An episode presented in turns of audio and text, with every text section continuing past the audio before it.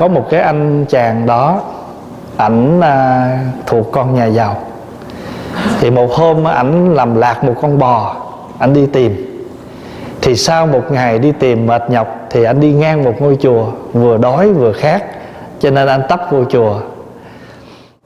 Nghỉ ngơi xong rồi sẵn quá thấy quý thầy đi ngang. Thầy thầy con à, vừa mệt vừa đói nãy giờ nghỉ mệt cũng được rồi mà giờ còn đói bụng. Chùa còn gì ăn không?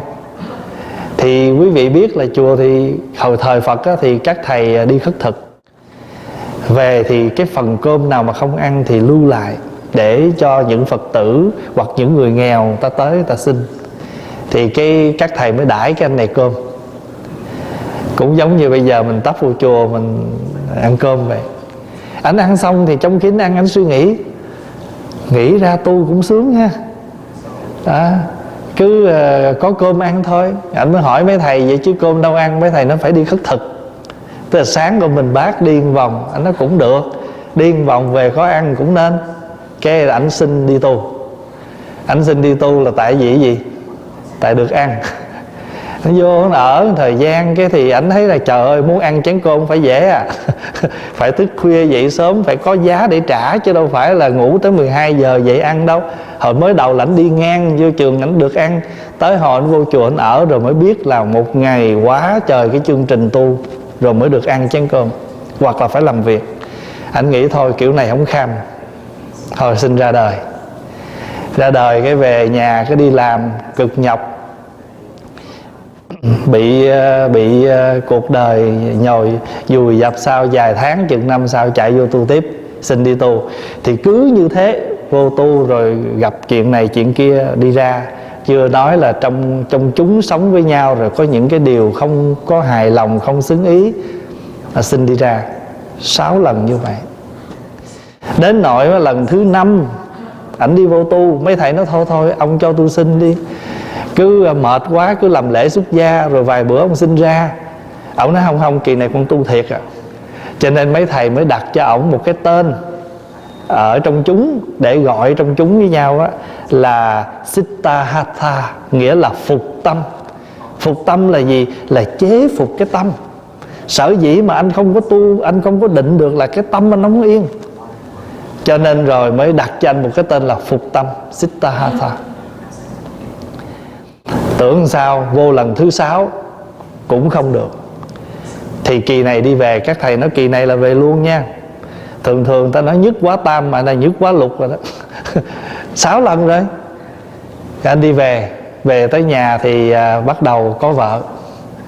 Có vợ thì một hôm nọ ảnh đi vào trong cái buồng ngủ thì cô vợ cô nằm cô ngủ thì ảnh thấy cái tướng cô vợ nằm ngủ thô quá tự nhiên hồi nào giờ á, là mình chỉ mình khi ảnh ngủ vợ ngủ ảnh không thấy cái cảnh đó.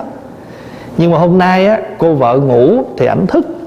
Cho nên thấy cái tướng ngủ thô anh khởi cái tâm vô thường khổ vô ngã. Mà thưa đại chúng đó là tam pháp ấn đó. Các pháp trên thế gian này là vô thường là khổ là vô ngã. Tự nhiên trong tâm anh khởi lên cuộc sống vô thường khổ vô ngã thì anh vội đi ra khỏi phòng và anh đi thẳng một lèo lên chùa. Anh nghĩ là kỳ này anh tu thôi. Nhưng mà kỳ này khi anh vô anh xin tu thì các thầy không cho. Các thầy không cho thì ảnh mới nói, giờ cho con xin lên gặp phật. Thì giờ thưa lên tới ở trên rồi đó. Gọi là sáu lần các thầy ngán quá rồi. Thì khi mà dẫn anh vô á, thì đức phật là bậc thầy có tuệ giác cho nên nhìn ảnh thì biết rằng kỳ này là tâm ảnh yên rồi thì khi đức phật hỏi anh vài câu thì cái cách nói chuyện của anh thì đức phật hiểu được nội tâm người này đã thẩm thấu. Cho nên kỳ này là tu thiệt đó. Cho nên đức phật mới xác định với đại chúng chư tăng bằng hai câu kệ, giữa cái tâm phàm phu và cái tâm là chúng thánh, qua hai câu kinh pháp cú này. Đây là câu thứ nhất. Câu 38 ai tâm không an trú không biết chân diệu pháp, tịnh tính bị rúng động, trí tuệ không viên thành. Nội cái câu này không thôi. Là diễn đạt được ba cái trạng thái của một người tâm không định. Thứ nhất, tâm không an trụ. Như hồi nãy pháp hòa thưa với đại chúng lý do mà đức phật hay quở mình là gì? Cái tâm của mình dễ phát nhưng mà khó trụ nam cũng như nữ, nhưng mà nữ thì thường hơn. Người nữ thì dễ giận, dễ bỏ cuộc người nam, ví dụ ta ta có giận nhưng mà là ta lỡ, ta hứa cái việc đó rồi, người ta sẽ làm. Và thí dụ như người ta có giận đi nữa, người ta cũng không có cái thái độ như người nữ, dễ bộc lộ cái thái độ tức giận của mình. Thí dụ người nam là không có cái tánh thấy quýt, không có cái tánh là thấy cái người mình không ưa là trề môi nhúng lưỡi rồi khiêu quẹt nó, đừng chơi nó nhỏ đó. Nam không có mấy cái tánh đó. Vì vậy cho nên cái người nữ họ có dễ cái, nói cái này có nhiều vị hay nói là sao mình nói chuyện hay hay đem à, cái cái cái tánh xấu nói, không phải. Đây là cái tập nghiệp. Khi mà chúng ta tu tập á, là chúng ta phải tư duy, chúng ta phải nhận rõ được cái tập nghiệp của mình thì chúng ta mới dễ chuyển biết rõ nghiệp mới chuyển nghiệp. Giống như mình biết thí dụ thôi. Mình mình có tấm gương mình nhìn mình biết mặt mình xấu cho nên mình mới sửa cái làm cho nó đẹp lại. Thì cũng như thế. Người mà chưa thấy được mình thì không sửa được mình. Cho nên đó, đức phật dạy là cái tâm chúng ta khó trụ. Cho nên ngay câu đầu là ai tâm không an trú? Thì người đó sẽ bị cái gì? Thứ hai là không biết chân diệu pháp. Chân diệu pháp là gì? Là không hiểu được những cái giáo lý ví dụ như là 37 phẩm trợ đạo. Trong giáo lý của đạo Phật á, cái con cái cách mà hướng dẫn chúng ta chuyển tâm đó là 37 phẩm trợ đạo. Mà trong đó, đó thí dụ như là tứ chánh cần tứ như ý túc ngũ căn ngũ lực thất bồ đề phần bát chánh đạo mà đó là 37 cách tu tập để mà chúng ta vượt khổ. Tức là chân diệu pháp. Bây giờ nói một cái ví dụ như là bác chánh đạo thôi. Trong đó có chánh kiến, chánh tư duy, chánh ngữ, chánh nghiệp. Cho mình làm cái gì phải có cái chánh. Có cái thấy rõ. Thì người mà không thấy được diệu pháp, không có tâm an trú thì cái tâm người này sao? Tịnh tính bị rúng động, niềm tin bị dao động, thì trí tuệ khó viên thành. Còn cái chuyện thí dụ bây giờ mình đi tu đi, nếu mà mình đi vào chùa mình tu á, mà vì một lý do nào không phải là chính đáng, thì cái sự ở trong chùa tu của mình nó không vững. Ví dụ, mình đi tu là tại vì mình nghèo, mình vô tu, mà khi có tiền là mình có thể ra. Hay là mình buồn tình mình đi tu bữa nào hết buồn tình rồi. Và có thể mình thấy một người nào đó, mình có tình cảm với họ, mình đi ra. Cho nên mình đi tu không phải vì cái một cái ý chí, gọi là một cái ý niệm cao thượng á, thì cái chuyện đi tu đó, nó nó không có dễ dàng là vì trong khi mình tu, những cái tâm ý nó cũng sanh khởi. Vì vậy cho nên có thể mình sẽ ra đời ai tâm không an trú, không biết chân diệu pháp tịnh tính bị rúng động, trí tuệ không viên thành. Đó là ba việc của một cái cái tâm mà chưa chuyển hóa. Thì cái câu mà, cái câu này á, đó là cái bài kệ. Còn nếu mà viết theo văn trường hàng thì câu như thế này. Người tâm không an định, không hiểu biết chánh pháp, không tính tâm kiên cố thì không thể thành tựu được trí tuệ cao siêu đó là diễn đạt lại cái bài kệ đó qua cái văn trường hàng hay nói cách khác là văn trường hàng và được diễn lại thành bốn câu kệ như nãy. Còn cái văn trường hàng thì mình đọc mình dễ nắm hơn vì chữ nó nhiều, nó diễn đạt được đầy đủ để chúng ta dễ nắm. Người tâm không an định, không hiểu biết chánh pháp, không tính tâm kiên cố thì không thể thành tựu được trí tuệ cao siêu. Ví dụ như mình làm một cái việc gì mà mình làm sơ sơ, mình làm không cố, không có hết lòng, thì cái đó nó cũng thành vậy, nó cũng có vậy, nhưng mà nó không tỉ mỉ. Nó không có, nó không có nhìn, nó không có thẩm mỹ, nó không có ngon, nó không có đẹp. Vì sao? Vì chúng ta làm sơ sài. Còn cái gì chúng ta làm mà chúng ta để tâm vào đó, thì sự việc nó có khác. Sự thật là như vậy ví dụ bây giờ quý vị à, xin lỗi đại chúng, thí dụ bây giờ mình ngồi, mình mình ngồi, mình nào làm một món bánh hay là mình tụng một thời kinh. Nếu mình tụng một thời kinh mà mình tụng hết lòng á, cái thời kinh đó nó khác á. Còn mình lên mình tụng cho có là tại vì tụng cho hết giờ rồi đi xuống á, thời kinh nó khác á. Ví dụ như tới bảy rưỡi tụng kinh rồi cũng đắp y lên như người ta vậy, mà tụng tụng để mà cho có cái cách tụng vậy thôi. Cho nên cái lời kinh, cái thời kinh đó nó không có nó không có tha thiết, nó không có chiêu cảm được. Tại vì ngay cái người tụng đã lưu xuất cái tâm là tụng cho có, lên tụng cho rồi đi. Chứ tới giờ rồi không tụng không được. Thành thử ra thời kinh đó nó không chiêu cảm. Vậy thì mình có cầu gì nó cũng linh, tại tâm không có, lấy gì linh? Người ta kêu là cảm ứng mà, thì tâm không có cảm thì không thể ứng được. Cho nên cái sự tương thông của tâm là nó vậy ví dụ như mình á, mình ghi tên, mình nhờ quý thầy cầu siêu, cầu an cho người thân đi. Nhưng mà nếu mình mà có, mình có mặt trong cái buổi lễ đó, mình đem cái tâm mình giao cảm trong buổi lễ đó, người mất hưởng trọn hơn. Tại sao? Tại vì mình biết người thân mình là ai, mình có cái tình thương với họ, cho nên mình giao tiếp với cái sức chú lực của quý thầy. Còn quý thầy có thể tụng bằng cái lực của quý thầy, nhưng quý thầy không biết người đó là ai chưa bao giờ gặp mặt, chưa có cái cái tình cảm, thì cái năng lực nó cũng chưa chắc là một trăm phần trăm. Vì vậy mà thường á, tụng kinh, cầu nguyện á, người thân tự mình tụng ở nhà hoặc mình đến chùa mình tham dự cùng với chư tăng để cái lực cầu nguyện cho người thân đó được trọn. Và khi mình tụng như vậy đó, người mất hưởng một phần mà chính bản thân mình hưởng tới sáu phần, tại sao? Tụng xong, trời ơi, tôi đâu có ngờ kinh hay dữ vậy bữa nay tôi hiểu ra được tội phước nhân quả đạo lý. Mình nhận được cái điều cái cái lời dặn của Phật mình sống.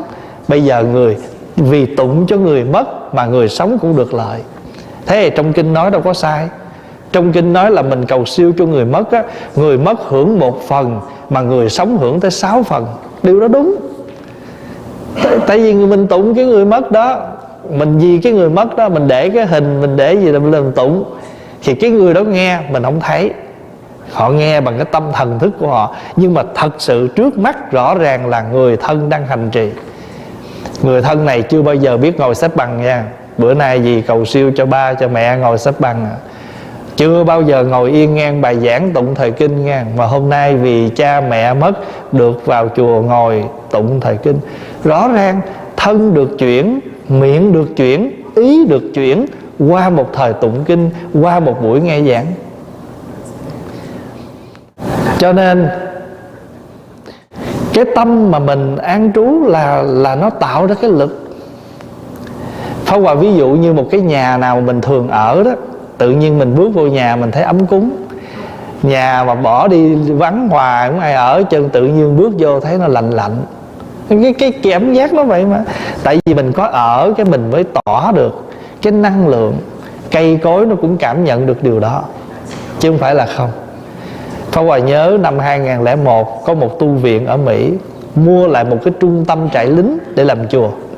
Thì cái chỗ đó ngày xưa là tập cho lính là tập vợ rồi bắn súng rồi bỏ phế bao nhiêu năm trời, cho nên cái chỗ đó cỏ cây nó khô cằn, nó hoang dại, vô nhìn thấy thảm não lắm vậy mà khi chùa mua được cái cơ sở đó rồi chư tăng về ở đó mỗi ngày tụng kinh, tu tập, một năm sau chỗ đó tươi xanh trở lại. Tại sao nó có sự chăm sóc?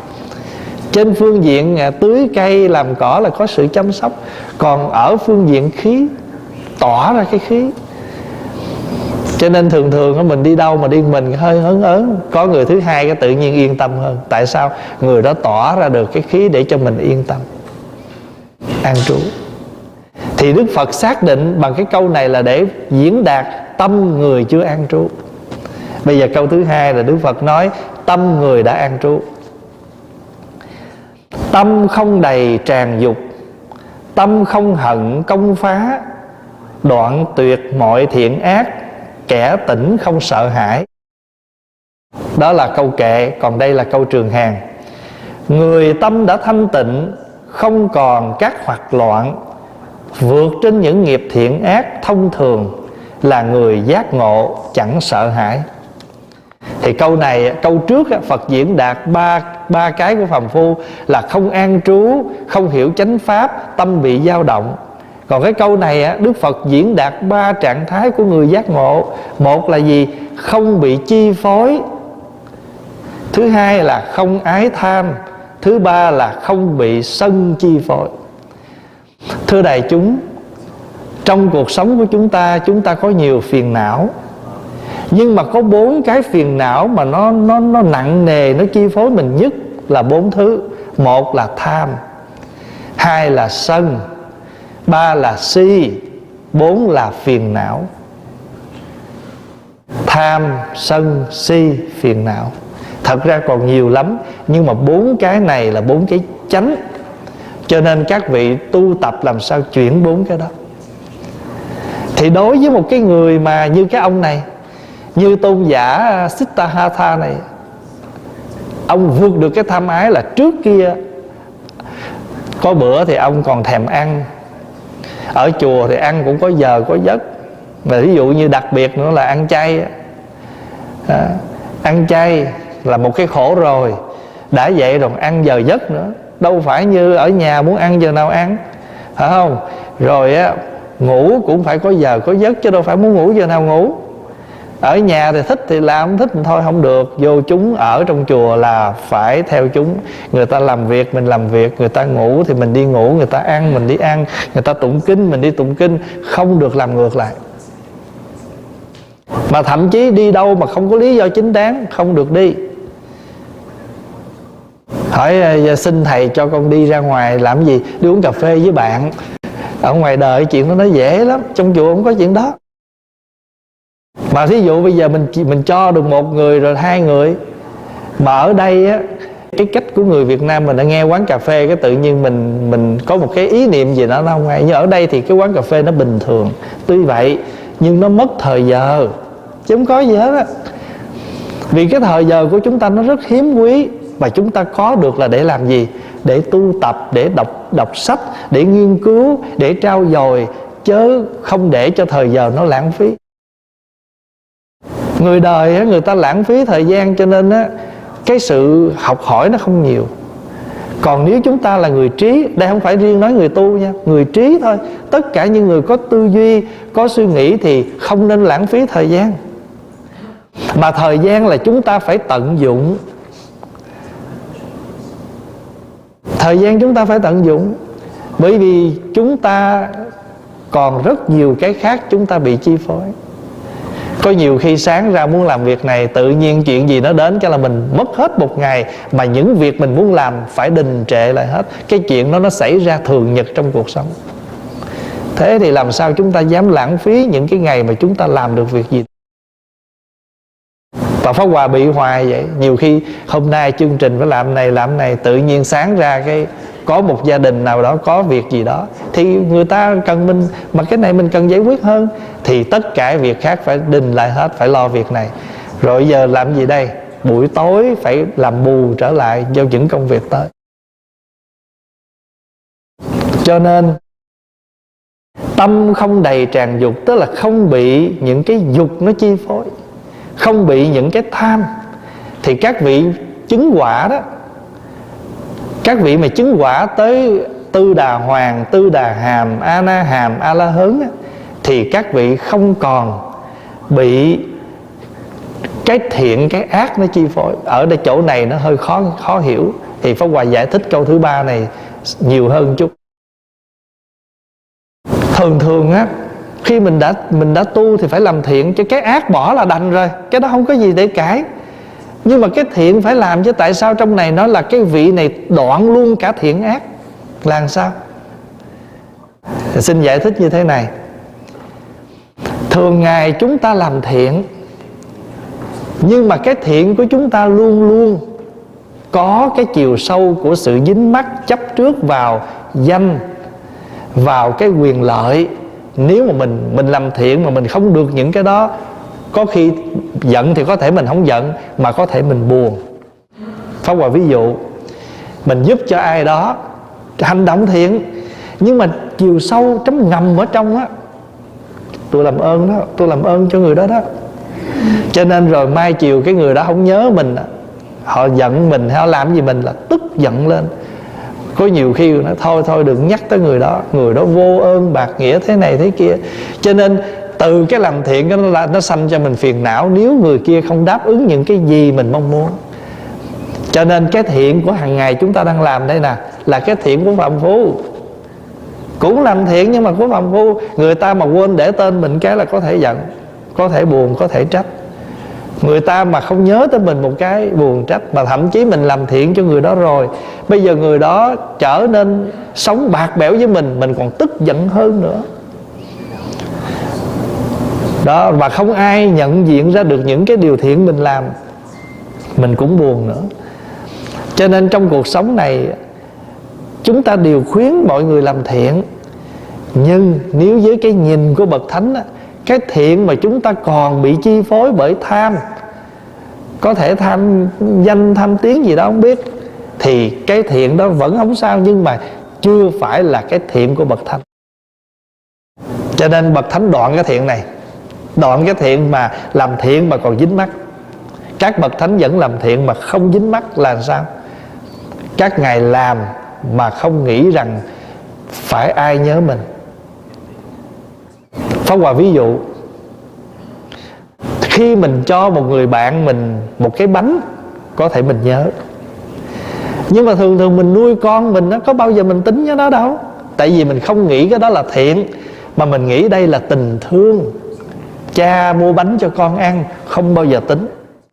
Nhưng mà nếu mình mua bánh cho con hàng xóm là mình sẽ nhớ à Tháng rồi cho nó cái bánh đó Và bữa nay qua xin nữa. Nhưng mà con mình mình làm, Có bao giờ mình kể đâu cái thiện của một người cha làm cho con chính là cái thiện của bậc thánh gì? Làm bằng tất cả tình thương và không tính toán. Quý vị hiểu được cái chỗ đó không? Thì cái bậc thánh mà người ta làm thiện cũng giống như mình, cha mẹ mà làm cho con vậy đó. Cho nên á, thí dụ trong cuộc sống với nhau nè, mình có xích mích gì với nhau á, lúc sống mình còn còn khỏe, còn mạnh á, mình hay nói mạnh lắm tôi thề tôi không gặp cái người đó. Tôi thề tôi không nói chuyện với người đó. Tôi chết đừng có cho người đó tới, nghe không? Tới là tôi xì á. Thí dụ mình có những cái ý niệm như vậy đó. Bây giờ cái tâm phàm phu đó mình chuyển đi. Để làm chi? Để mình giải thoát. Tại vì mình còn nuôi cái tâm đó là mình còn khổ đau. Mà ân quán sẽ tiếp tục. Cho nên phải giải bằng cách nào? Người đời mà ta còn khuyên mình câu nè nghĩa tử là nghĩa tận. Cái tình nghĩa khi chết là cuối rồi. Xả đi. Đừng có nuôi dưỡng nữa. Làm gì làm chứ cũng máu mũi cũng ruột thịt. Chứ đâu phải người dân nước lã. Thành thử ra khi mà đến cái ngày cuối rồi thì tất cả phải xả hết. Cho nên đó, thường thường gia đình mà đám tang hay tới mời pháp hòa luôn luôn gặp gia đình mà pháp hòa luôn luôn nhắc một điều. Các vị nhớ làm tang lễ cho cha mẹ trong cái tinh thần hòa hợp.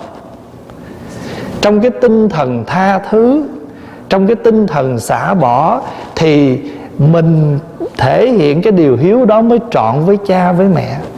Còn không, các vị chưa đi được đâu mặc dù mình chôn rồi, mình thiêu rồi, mình nhờ thầy cầu rồi, mà chưa chắc cha mẹ siêu. Tại vì cái cái gút mà cha mẹ còn đang ở trong lòng đó là con cái mình chưa hòa hợp. Mà chưa hòa hợp được, cho nên á, ai buồn kệ người ta? Tự mình xả trước. Mà một người mà nghe xả được thì nó đỡ được một người. Rồi cái người nào xả được có mà biết người kia chưa xả khuyên, thôi anh ba, tôi đây nè tôi giận tím, bầm gan tím mật mà tôi không xả nè. Anh ba xả luôn đi cho má vui. Anh ba nghe xong khuyên anh tư, khuyên chị sáu thí dụ vậy. Nhờ vậy mà mình xả cho nhau, mà người đó giải thoát. Mà trước hết ai siêu? Mình siêu.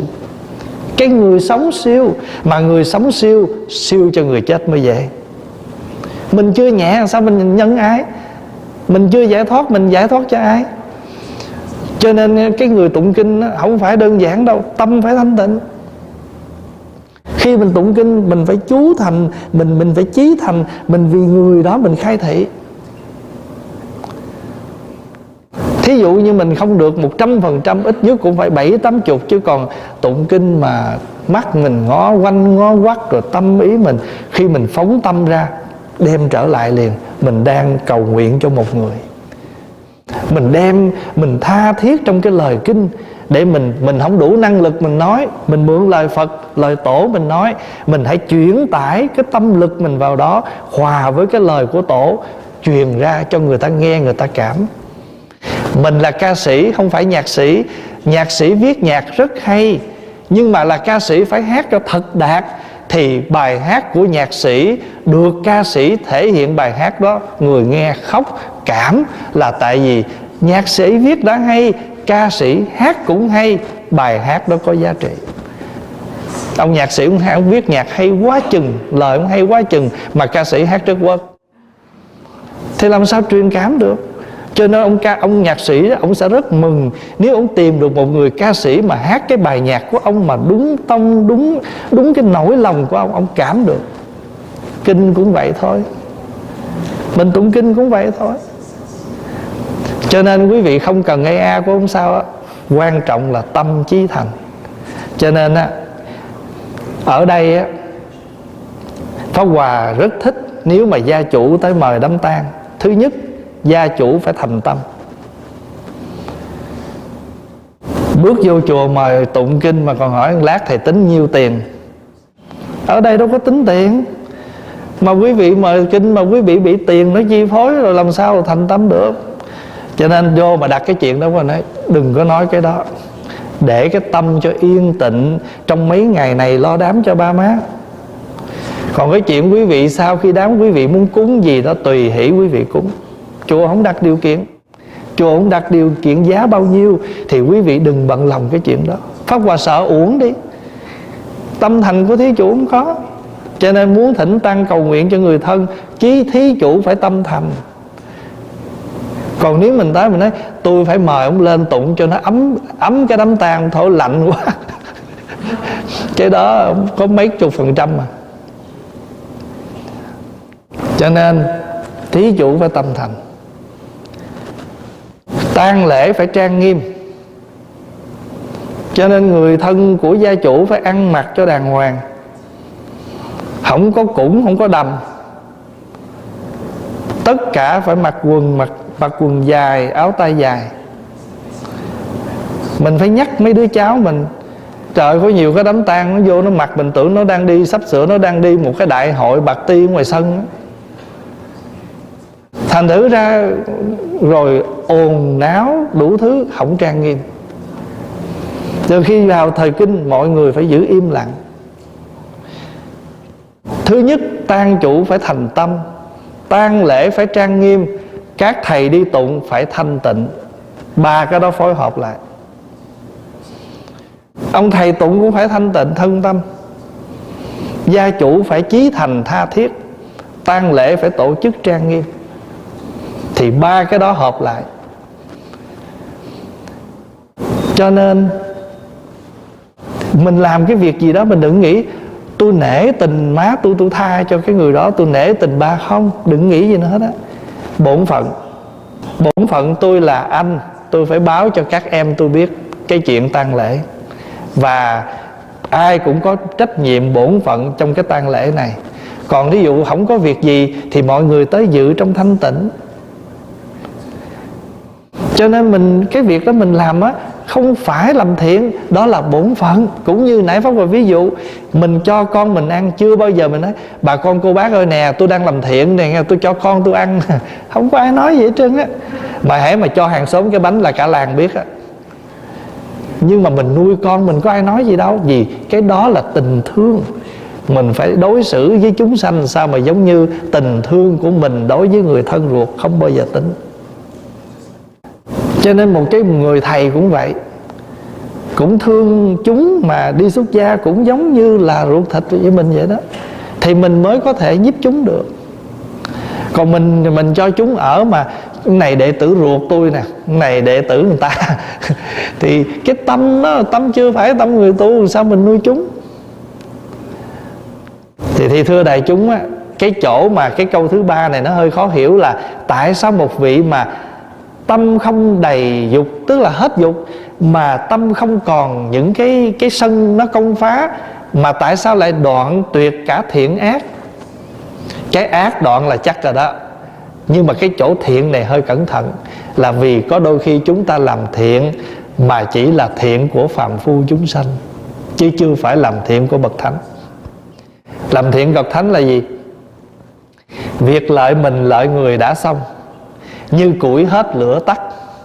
Nhớ không? Trong kinh hay diễn tả cái trạng thái của bậc thánh củi hết thì lửa tắt. Không có gì, giống như ngọn đèn nó hết dầu, lửa nó tắt, chấm hết, không có gì thắc mắc. Cho nên chúng con khổ thì xin cứu khổ. Vậy thôi. Và mình khổ thì mình hết, mình tu tập hết khổ. Thì cái người kia thấy khổ thì giúp, mà không hề đặt một cái vấn đề gì. Vậy thì bậc thánh có làm thiện không? Có. Nhưng mà cái làm thiện của các ngài vượt hơn của mình một chút là làm mà không dính vào cái thiện mình làm. Còn mình làm á đôi khi mình có điều kiện. À, ví dụ như à, tôi giúp cho chị cái này à, tháng sau tôi cần việc chị nhờ lại nha. Thì cái chuyện đó nếu mà trong cái cuộc sống xã hội thì nó không sao bình thường thôi. Mình giúp qua giúp lại. Nhưng mà nói ở đây là nói cái mặt tu tập. Có những lúc chúng ta phải ứng dụng cái tâm của bậc thánh vào sự việc thôi kệ, có khả năng thì giúp đi. Giúp xong rồi thôi, đừng có vướng bận. Còn người đó họ có làm gì, đó là lỗi của họ. Còn mình, việc mình đã xong. Thấy ai cần giúp thì mình làm. Vì mình cũng không phải là thánh mà có thể rà được. Ai tốt, ai xấu. Mà đợi mình, cái gì mình thấy trước mắt mình làm được, mình cứ làm. Thì hôm nay chúng ta học hai câu kinh pháp cú, câu 38 câu 39 diễn tả một cái tâm của một người chưa tu và một người đã tu. Hôm nào có dịp Pháp Hòa sẽ chia sẻ với quý vị thêm cái chuyện chưa tu và đã tu. Ví dụ như, hồi xưa mình chưa tu, sân dữ lắm. Giờ tu rồi, không dám nói hết sân mà sao? Giảm sân. Hồi xưa tham dữ lắm, giờ biết tu rồi, giảm tham. Tại vì sao biết không? Tham cho lắm, chết cũng đem theo vơ cho nhiều, ăn cũng nhiều. Tới cái nhiều khi có những cái mình suy nghĩ ra. Bây giờ quý vị để ý cái người mà thật giàu.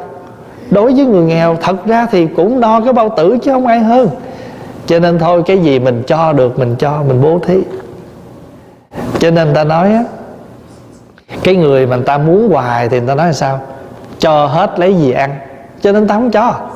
Nhưng mà cái người mà sẵn lòng cho thì ta nói là sao? Ăn hết lấy gì cho?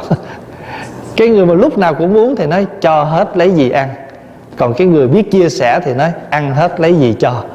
Cho nên cái quan trọng là cái chuyển tâm. Mà khi tâm mình chuyển rồi thì cuộc sống nó khác. Như nãy mình đọc kinh diệt trừ phiền giận cái người đó hành động dễ thương, nhưng lời nói không dễ thương, đừng quan tâm lời nói. Để ý tới hành động của người đó, để thương được người đó. Tại sao? Người có trí phải làm thế bởi vì trước hết là diệt trừ phiền giận nơi mình.